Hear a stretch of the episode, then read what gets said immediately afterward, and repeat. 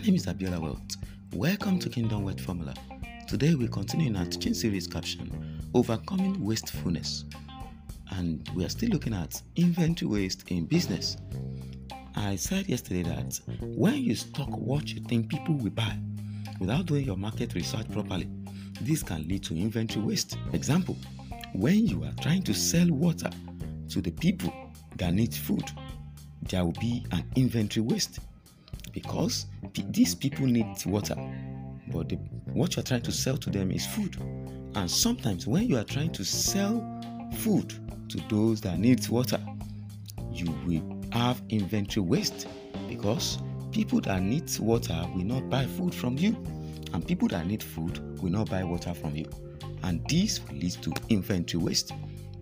So, for you to be able to cut inventory waste in your business, you must know the exact product that people want to buy. When you are going into business or you are into business already, you must be able to understand the market terrain. And sometimes market terrain change. Their interest might change.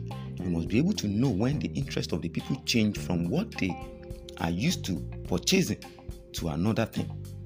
When this change, you maybe you must not be rigid in terms of your product sales and services. You must be able to understand this so that you not have inventory waste. Another way is by which we have inventory waste is when we are trying to sell the right product to the wrong customers. When you are trying to sell the right product to the wrong customers, what do I mean by this? You are selling the right product, but you are selling into the hand of people that will want to always buy it on credit.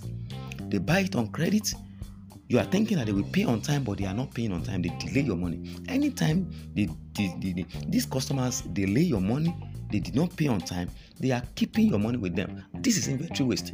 Because the money that's supposed to come back to the system and be used to turn over the business is being tied down in the hand of someone. And when this money keeps staying in the hand of the wrong customers they did not pay on time. They are, you are having inventory waste in your business because they will not allow your business to move forward.